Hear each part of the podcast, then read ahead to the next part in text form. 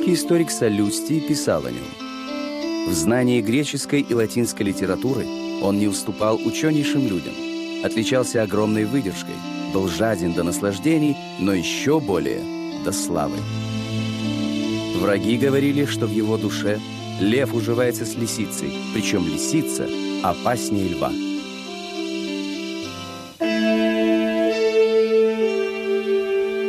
Первый диктатор Рима Луций Корнелий Сула родился в 138 году до нашей эры в знатной, но небогатой патрицианской семье. Всю жизнь он питал интерес к миру искусства, охотно проводил часы досуга среди богемы и был кумиром женщин. К военной службе, обязательной для молодого римского политика, Сула приступил сравнительно поздно, в 30 лет. Изнеженному аристократу пришлось служить под началом Гая Мария. Малообразованный и грубоватый Марий, бравировавший своим крестьянским происхождением, встретил Сулу довольно холодно. Но Луций Корнелий быстро снискал всеобщую любовь своим веселым нравом и редкостной храбростью. В рискованных для жизни переговорах с мавританским царем Бокхом Сула проявил блестящие дипломатические способности, убедив царя выдать римлянам своего зятя, африканского полководца Югурту. Так, благодаря твердости и расчетливости Сулы, завершилась Югуртинская война. Однако консул Гай Марий, который недолюбливал Сулу, не пожелал поделиться триумфом с молодым патрицием. Впоследствии их неприязнь перешла в открытый конфликт. В 92 году до нашей эры Сула стал претором, то есть управляющим провинцией Киликия, а спустя три года был избран консулом.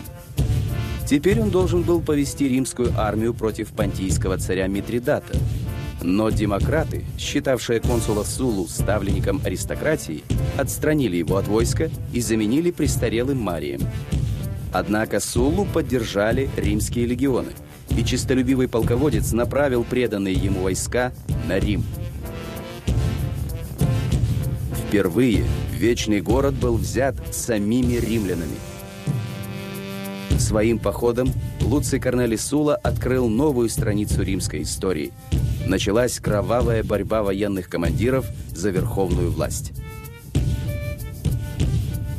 Захватив в плен Мария и установив власть аристократии в столице, Сула во главе шести легионов отправился на восток, где три года провел в боях за Грецию и Малую Азию.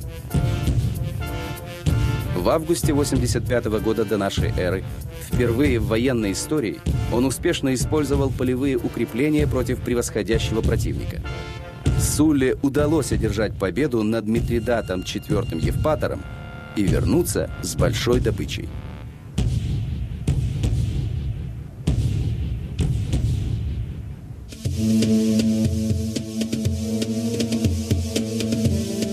Однако за время его отсутствия власть в Риме захватили политические противники Сулы.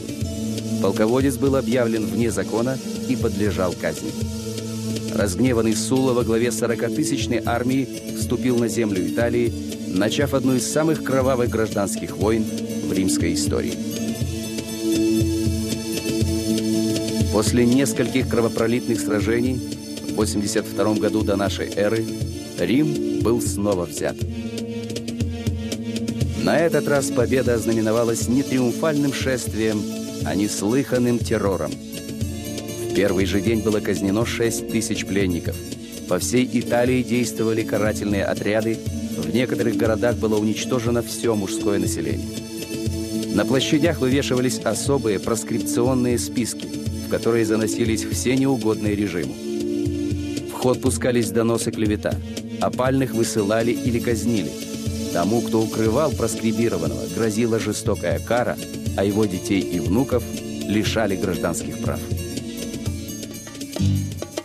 Проскрипции использовались не только в политической борьбе или для сведения личных счетов. Они стали средством обогащения сторонников Сулы, поскольку имущество человека, объявленного вне закона, скупалось за бесценок или просто конфисковывалось. Сам Сула и его окружение превратились в богачей. Напуганный Сенат провозгласил Сулу диктатором на неограниченный срок, хотя ранее эта должность вводилась только на полгода и только в случае военной опасности. Добившись абсолютной власти, Сула провел реформы, направленные на усиление Сената и ограничение влияния Народного собрания. Но в 79 году до нашей эры всесильный правитель Луци Корнели Сула объявил свободные выборы и добровольно сложил с себя диктаторские полномочия.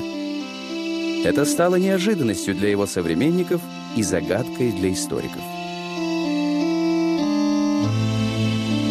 Сохранив огромное влияние на политическую жизнь Рима, Сулла поселился в отдаленном имении, занялся охотой и написанием мемуаров. Свой последний день он встретил в кругу друзей и близких. И даже страдания от тяжелой болезни не могли омрачить чувство удовлетворения, гармонии и выполненного долга, которое он испытывал на закате жизни. На своей могиле Луций Корнелий Сула велел написать. «Никто на свете не сделал так много добра своим друзьям и так много зла своим врагам».